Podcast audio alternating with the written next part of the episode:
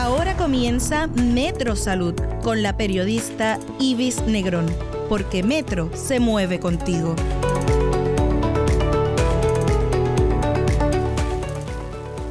Hola, bienvenidos y bienvenidas a todos los que nos sintonizan a esta hora. Les saluda Ibis Negrón y esto es Metro Salud, un programa radial digital del periódico Metro. Nos escucha a través de Radio Isla 1320 y puede conectarse también con nosotros en las páginas de Facebook de Metro PR y de Radio Isla. Pues bueno, si usted o algún familiar ha padecido o padece de abscesos en la piel recurrente, doloroso, inflamado y que se le han infectado, pues esté atento y atenta a la información que le ofreceremos porque puede que esa laceración no sea, como dicen por ahí, una golondrina, sino una condición que se conoce como hidradenitis supurativa. ¿En qué consiste esta condición? ¿Cómo detectarla? ¿Y a qué situaciones se enfrentan quienes la padecen? De eso conversaremos al regreso de esta breve pausa en Metro Salud.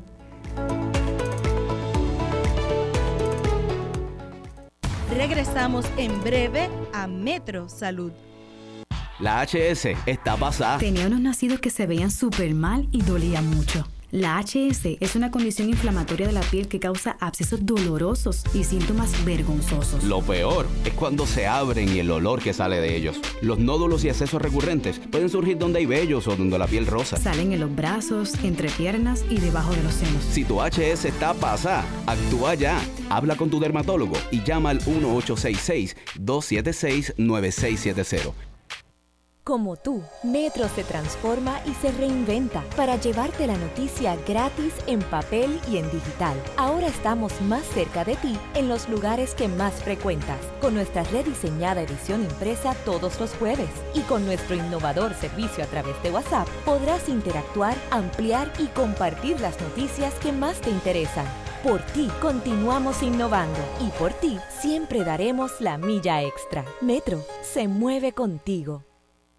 La HS está pasada. Tenía unos nacidos que se veían súper mal y dolía mucho. La HS es una condición inflamatoria de la piel que causa abscesos dolorosos y síntomas vergonzosos. Lo peor es cuando se abren y el olor que sale de ellos. Los nódulos y abscesos recurrentes pueden surgir donde hay vellos o donde la piel rosa. Salen en los brazos, entre piernas y debajo de los senos. Si tu HS está pasada, actúa ya. Habla con tu dermatólogo y llama al 1866-276-9670. Síguenos en Instagram. Instagram, Radio Isla TV. Continuamos con Metro Salud. Así es, usted sintoniza Metro Salud y hoy conversamos sobre la hidradenitis supurativa. Esta enfermedad se localiza, es autoinmune e inflamatoria y se manifiesta en la piel. Se localiza en partes muy sensitivas del cuerpo, donde se producen unos nódulos o abscesos muy dolorosos. Eh, y por lo general, la hidradenitis supurativa no es reconocida de inmediato, a tiempo, ¿verdad? Porque por lo que los pacientes pueden pasar un periodo extenso en la búsqueda de un diagnóstico y de un tratamiento adecuados. Esto a pesar de que es una condición más común de lo que pensamos, quienes no lo conocíamos hasta el momento. Eh, identificarla y tratarla a tiempo previene que el paciente padezca eh, o se complique con otras también otras condiciones. Eh, hoy vamos a hablar de grupos de apoyo, orientaciones al paciente y la importancia que es tener también apoyo para trabajar todo el impacto que tiene sobre la vida social del paciente esta condición. Eh, hoy nos orienta, nos orientan la doctora Alma Cruz, quien es dermatóloga y catedrática auxiliar del Departamento de Dermatología del Recinto de Ciencias Médicas. Ella ha liderado investigaciones, ha participado en investigaciones mundiales también específicamente sobre hidradenitis supurativa, así que tenemos a, una experta en el tema con nosotros y, y, es un privilegio para nosotros tenerla en el programa. Eh, y ella también fundó y dirige la clínica de hidradenitis supurativa que eh, está en el recinto de ciencias médicas. También está con nosotros y lo agradecemos a Joana Oliveras por su disponibilidad. Ella es paciente y es una eh, paciente muy activa y muy educada. se ha preocupado mucho por conocer de su condición y compartir su conocimiento y, dar apoyo a otros. Así que a ambas les doy las gracias por acompañarnos en Metro Salud. doctora, vamos a definir la condición, una, estábamos hablando antes de entrar al programa, ¿verdad? Una condición que es dolorosa y es difícil. Vamos a eh, definir eh, qué es la hidradenitis supurativa. Pues muy buenas noches, Siri, y vamos a hacer cinco características. Es una condición sistémica. Antes pensábamos que era una condición de piel, hoy entendemos que lo que estamos viendo en la piel es el reflejo de una alteración interna donde hay una activación descontrolada del sistema inmunológico. Segundo, es un proceso inflamatorio. Lo que quiere decir que a nadie se le va a pegar hidradenitis porque tenga o comparta con algún paciente de hidradenitis. Y aunque a veces se ven áreas calientes, dolorosas, que hay supuración y puede haber mal olor, todo eso es secundario al proceso inflamatorio que puede ser bien severo, pero no es un proceso infeccioso. Tercero, es un proceso crónico. Lo que quiere decir que al presente, desgraciadamente, no tenemos cura para la condición. Muchos pacientes que empiezan tratamiento me dicen, ¿por cuánto tiempo, doctora? Digo, pues si tú eres diabético, tú eres diabético el resto de tu vida. Si tú padeces de hipertensión, vas a tomar pastillas para la presión toda la vida. Pues si tú tienes hidradenitis, tú vas a necesitar tratamiento para el resto de tu vida. En adición a eso, es un proceso progresivo.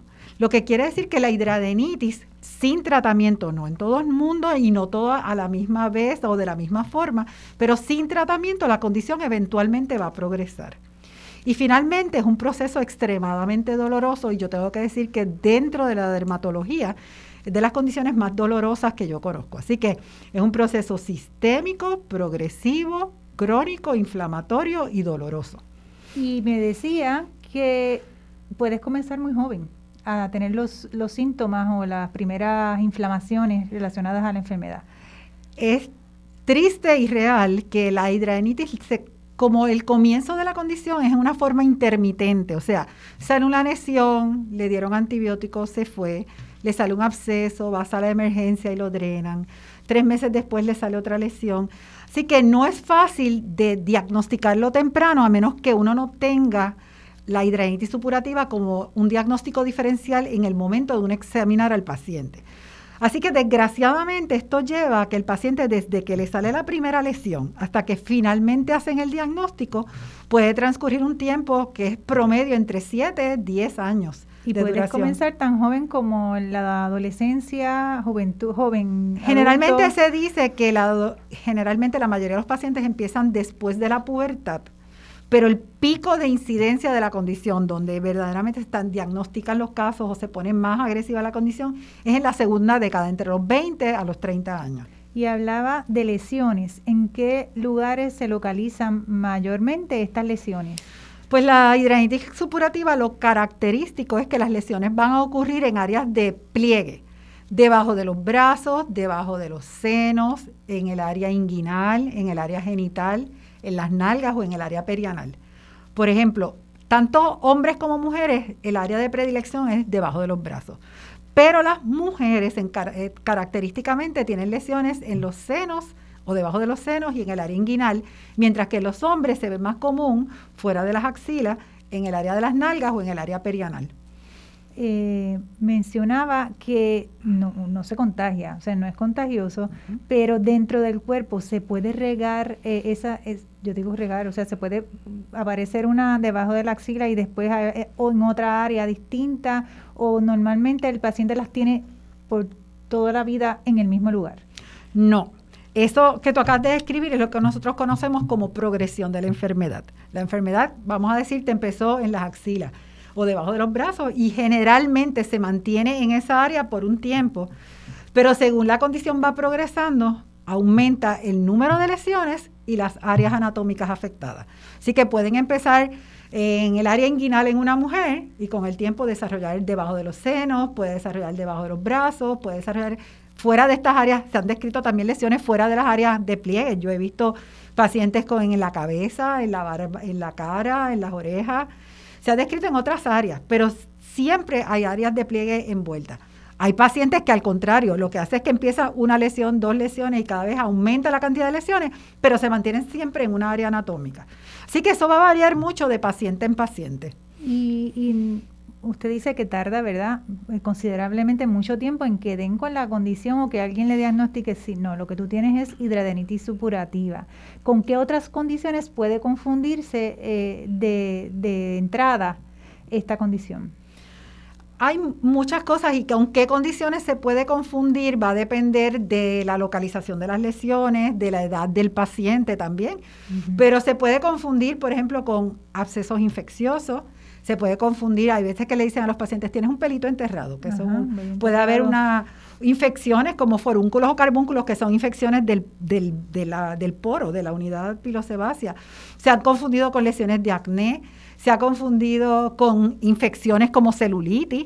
Así que eso va a depender, pero todas estas lesiones, lo características que no son recurrentes.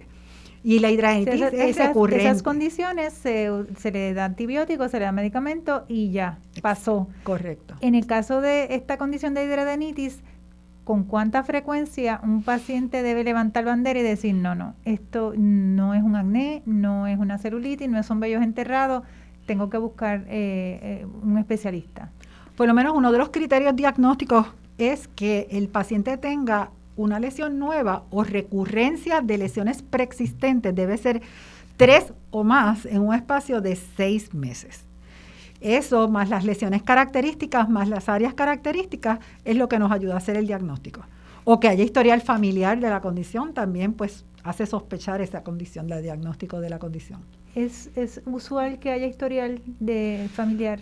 No. Eh, en la literatura mundial eh, se dice que cerca del 30 al 40% de los pacientes pueden tener historial de otros miembros de la familia que padezcan la condición. El problema es que de esta condición no se habla mucho en la familia. Así que a veces eso también retrasa el diagnóstico. Eh, así que en Puerto Rico yo empecé un estudio epidemiológico y encontramos que el 60% de la población de Puerto Rico tienen otros miembros de la familia con la condición. 60% de la población. Eso fue un estudio preliminar que estuvimos haciendo, que vamos a retomar con el favor de Dios en el próximo año. Es un número bien alto. Bien alto, yo creo que sí. Pero nosotros, yo pienso que es el insularismo, estamos todos juntos, nos casamos unos con otros. Esta es una islita que no tienes mucho dónde ir, así que a lo mejor hay mucho inbreeding. Pero eso está para estudiar.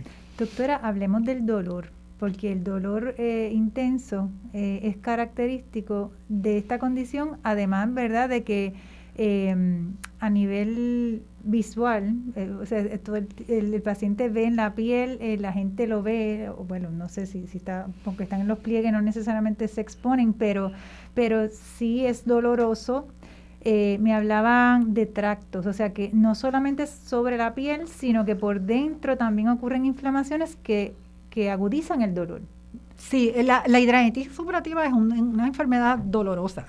Y el, lo triste es que por eso es que es tan difícil, porque es que no se ve un paciente, las lesiones alrededor del ano, en las nalgas, debajo de los senos, nadie está exhibiendo sus partes. Así que tú te puedes estar muriendo del dolor y todo el mundo te dice, ¿pero qué te pasa? Porque nadie lo ve, nadie sabe lo que tú tienes y tú te estás muriendo del dolor. Y es una parte importante. De hecho, el manejo de hidradenitis tiene que incluir manejo de dolor. Y esa pregunta es básica porque yo tengo muchos pacientes con dolor constante, o sea, ellos viven con dolor, ellos trabajan con dolor, ellos existen con dolor. Y eso es bien cruel. Hay una de las complicaciones que hemos visto con la condición es el uso y abuso de sustancias controladas para, pero, para ayudarte pero es que ellos necesitan vivir. ¿Y por qué tú le vas a negar un medicamento a un paciente que necesita el medicamento para poder funcionar?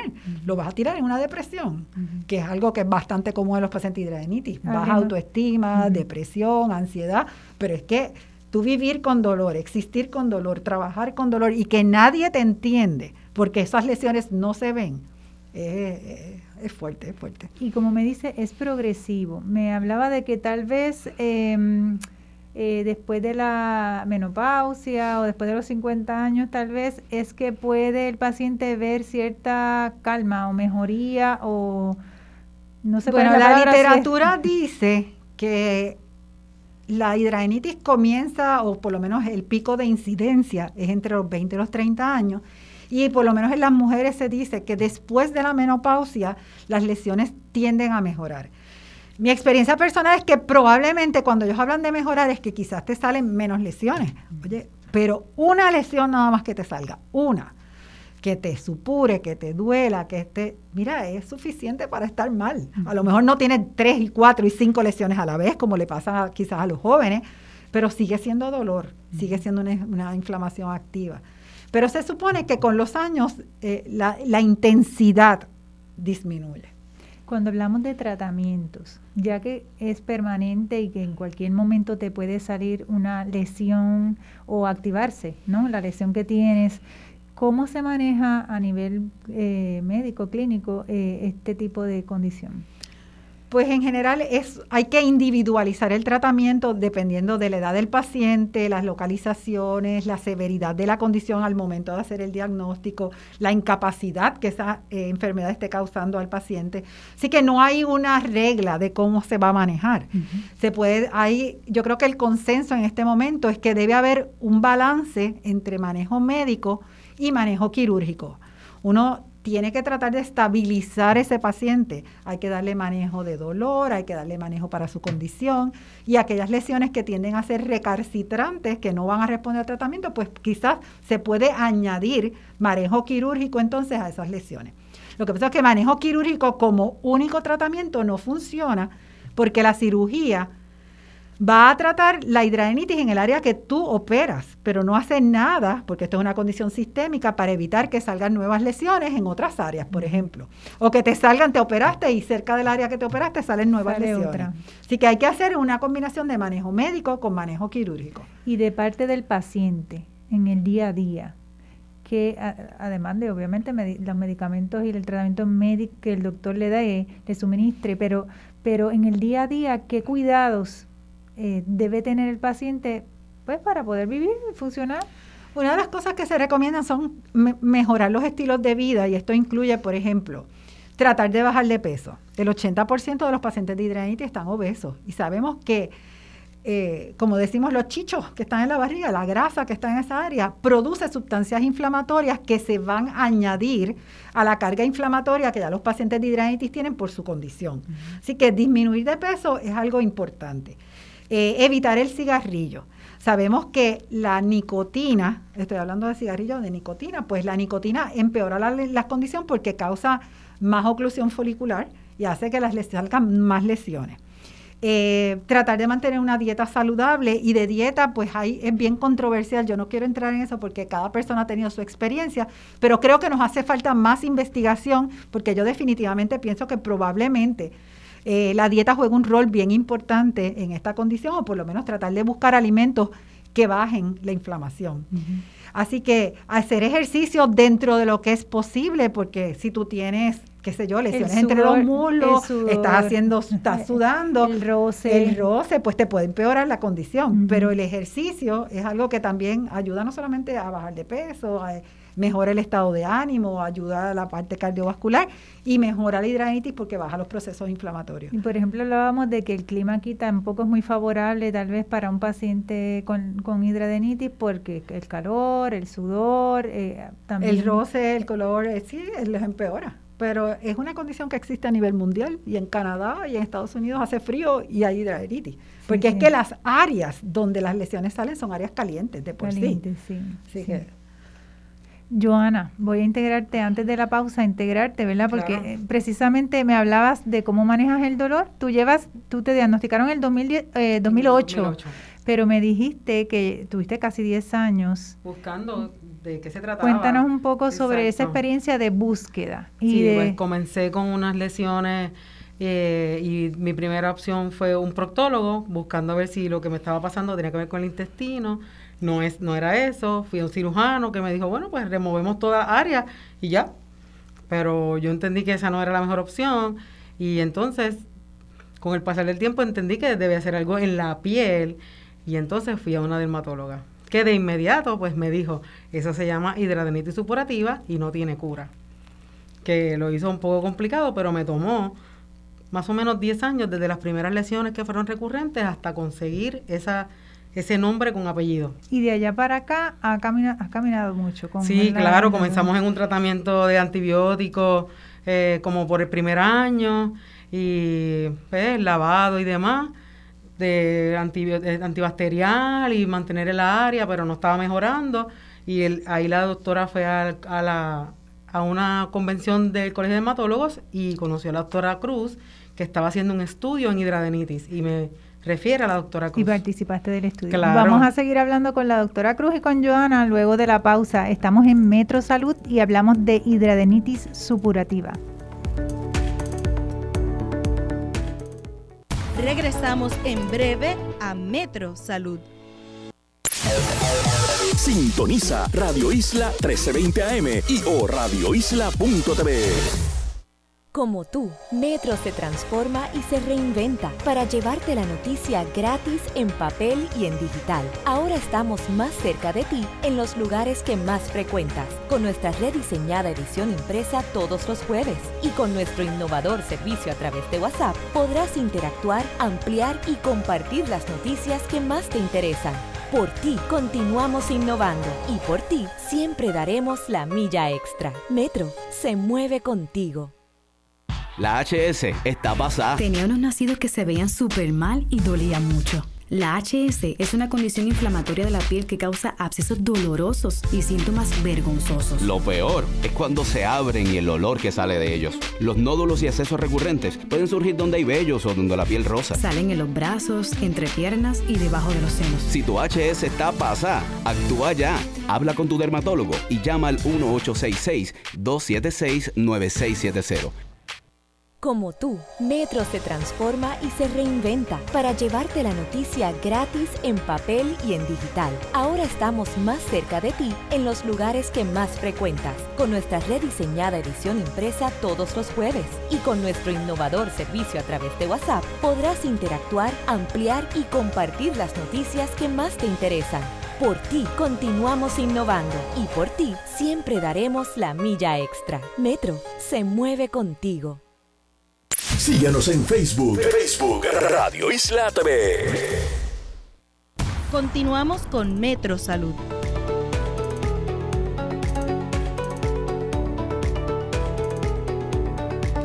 Regresamos a Metro Salud, estamos conversando sobre hidradenitis supurativa y le hago un resumen rápido de esas cinco características que la doctora Cruz, que es dermatóloga y, catedrática del recinto de ciencias médicas, nos acompaña y nos mencionó que la hidradenitis supurativa es una condición sistémica, es un proceso inflamatorio, crónico, progresivo y doloroso, ¿verdad?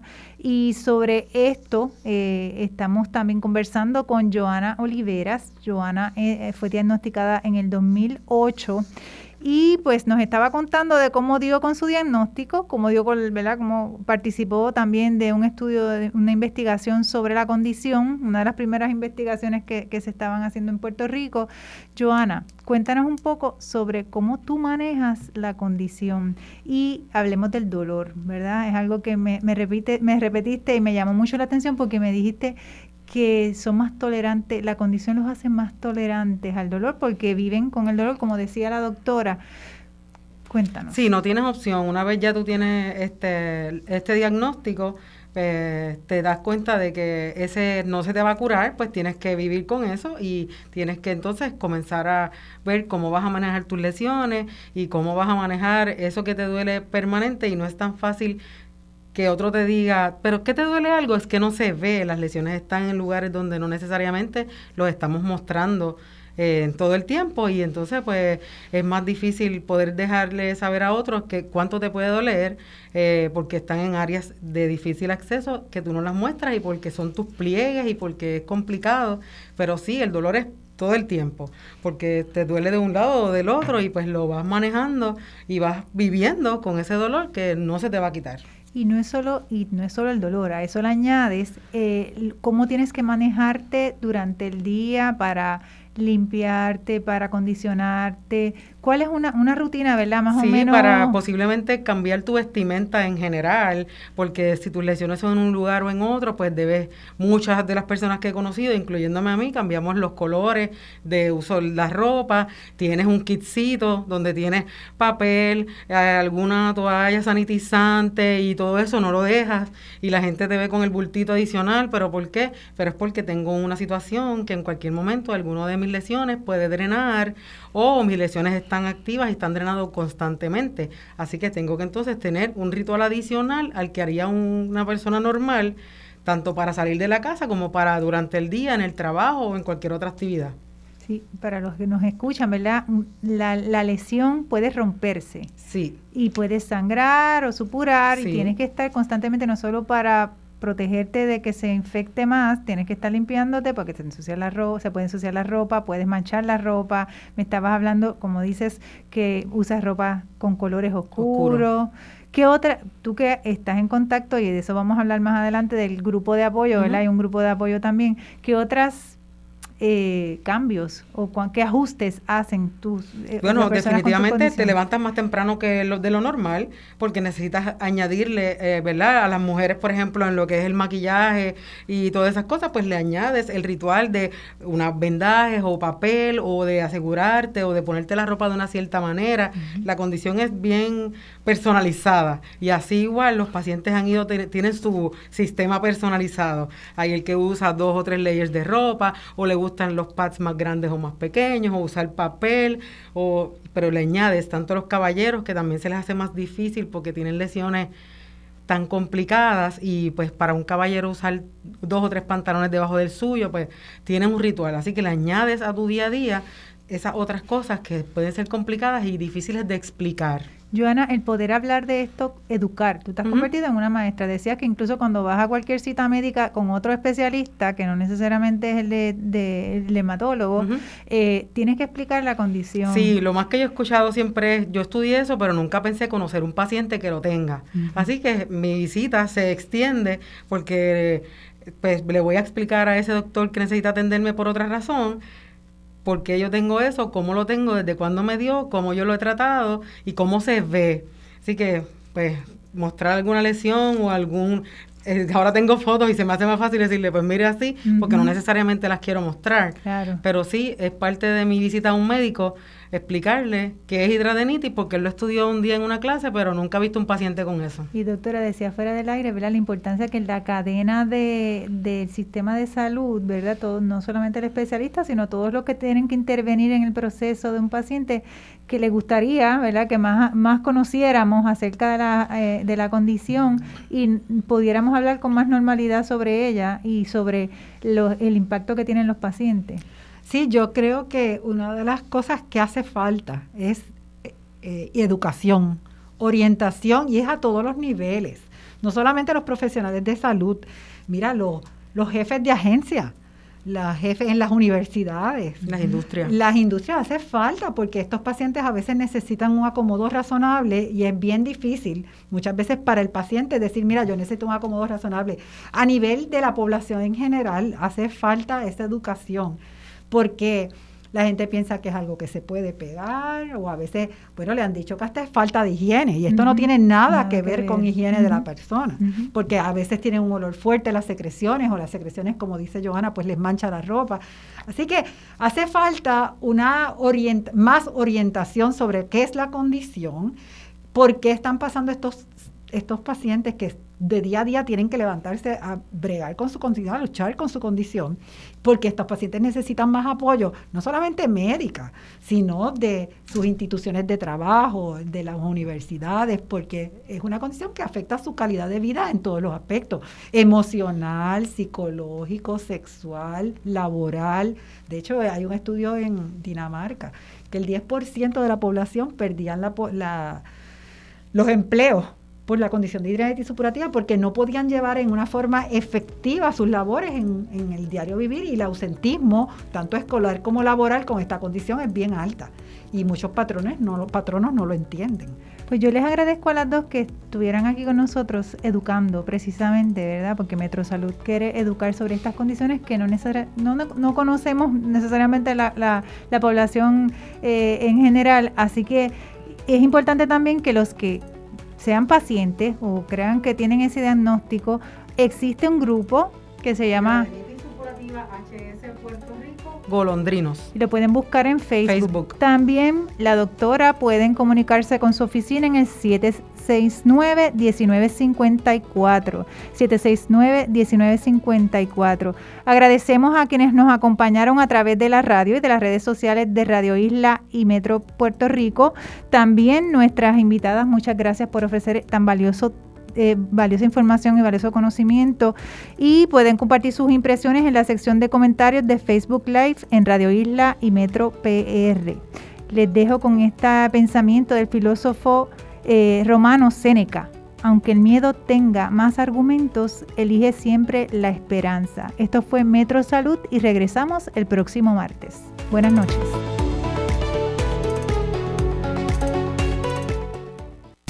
Sintoniza el próximo martes a esta misma hora Metro Salud, porque Metro se mueve contigo.